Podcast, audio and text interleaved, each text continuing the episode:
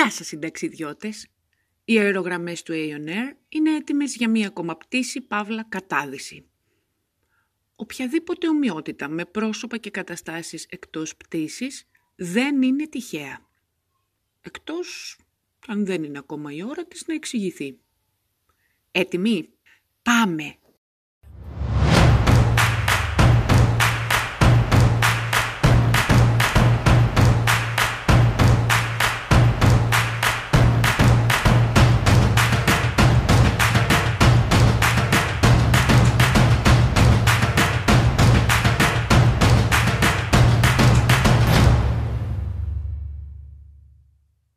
Γεια σας συνταξιδιώτες.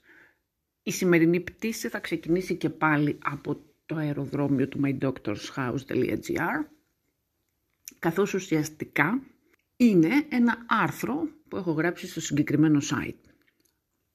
Το θέμα του άρθρου είχε ως αφορμή τη φράση «δεν τα παρατάω ποτέ», η οποία κατά τη γνώμη μου δεν είναι ok έτσι όπως είναι από μόνη της και θα το αναλύσουμε αυτό αργότερα, καθώς θα εκθέσω την άποψή μου σχετικά με αυτό. Ο τίτλος είναι «Προσκολήσεις και εσωτερική ελευθερία δεν ταιριάζουν» και αυτό είναι ουσιαστικά όλο το θέμα στο συγκεκριμένο άρθρο, ότι δεν έχει σημασία αν κάτι είναι καλό ή κακό, γιατί ουσιαστικά τίποτα δεν είναι καλό ή κακό από μόνο του. Οτιδήποτε με κρατάει δέσμιο και επειδή το έχω προαποφασίσει ή επειδή έχω κολλήσει σε αυτό, είτε ως πεποίθηση είτε οτιδήποτε άλλο, δεν ρέω ελεύθερα και δεν αποφασίζω με βάση τα δεδομένα που έχω μπροστά μου κάθε στιγμή και με βάση αυτό που είμαι σε κάθε στάδιο, με καθιστά ανελεύθερη. Εκείνο λοιπόν το «δεν τα παρατάω ποτέ» είναι ένα σλόγκαν αυτόματα αναμασώμενο από πολλά στόματα τα τελευταία χρόνια. Η γενική τάση της pop psychology έχει καταφέρει να καταξιώσει φράσεις που μεταδίδονται πιο γρήγορα και από ιούς, οδηγώντας την πλειοψηφία στο να τις χρησιμοποιεί χωρίς να τις επεξεργάζεται και να τις υιοθετεί χωρίς κριτική σκέψη.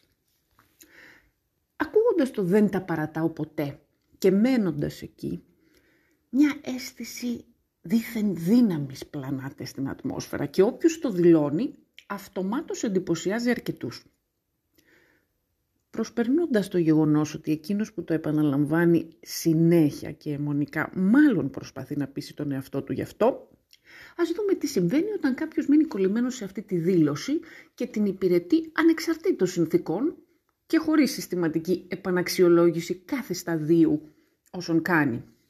Παραμένει συχνά σε καταστάσεις, απόψεις, σχέσεις, επαγγελματικές συνεργασίες, όπως και αν είναι αυτές, ακόμα και όταν επί της ουσίας έχουν κλείσει τον κύκλο τους. Στον αντίθετο πόλο είναι εκείνοι που ποτέ δεν προχωράνε κάτι πέρα από τα πρώτα βήματα και εγκαταλείπουν το πλοίο στην πρώτη φουρτούνα. Αυτοί δεν κάνουν την αντίστοιχη δήλωση πανηγυρικά βέβαια, αλλά καταφεύγουν στο ενοχικό και υιοθετούν το ρόλο του άβουλου αυτοαπαξιωτικού παθητικού θύματος που λέει «Άχρηστος είμαι, τίποτα δεν κάνω καλά» και τα συναφή. Ενδέχεται επίσης να έχουν επιλέξει αυτοσαρκαστικό στυλ, μέσω του οποίου συχνά λέγονται πολύ σοβαρά πράγματα. Αυτό αν έχουν συνειδητοποιήσει κιόλας ότι κάνουν αυτό, ότι τα παρατάνε στα πρώτα βήματα ή στην πρώτη δυσκολία, γιατί μπορεί και να μην το έχουν συνειδητοποιήσει.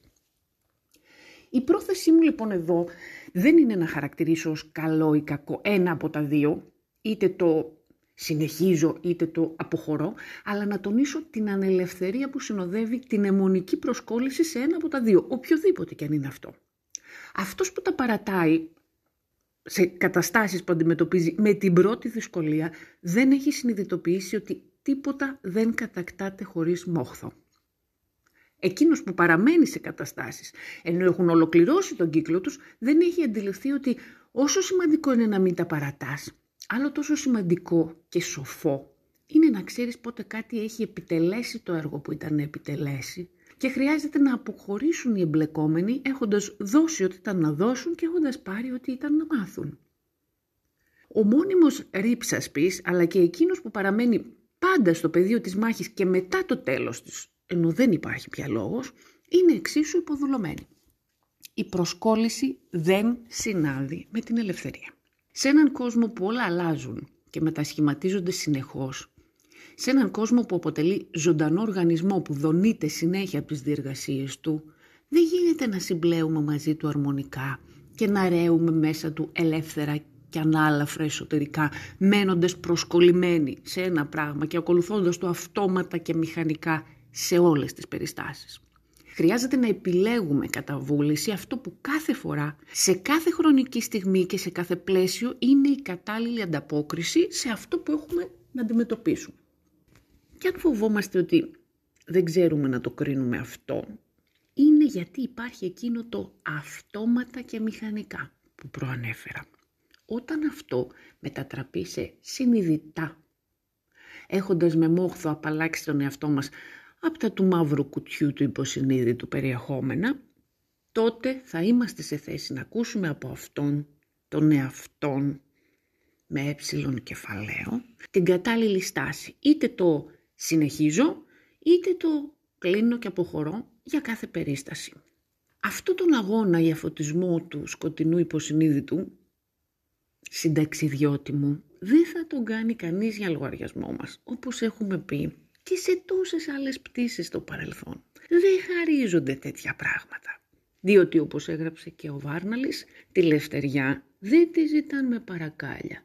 Την επέρνουν με τα δικά τους χέρια, μοναχοί.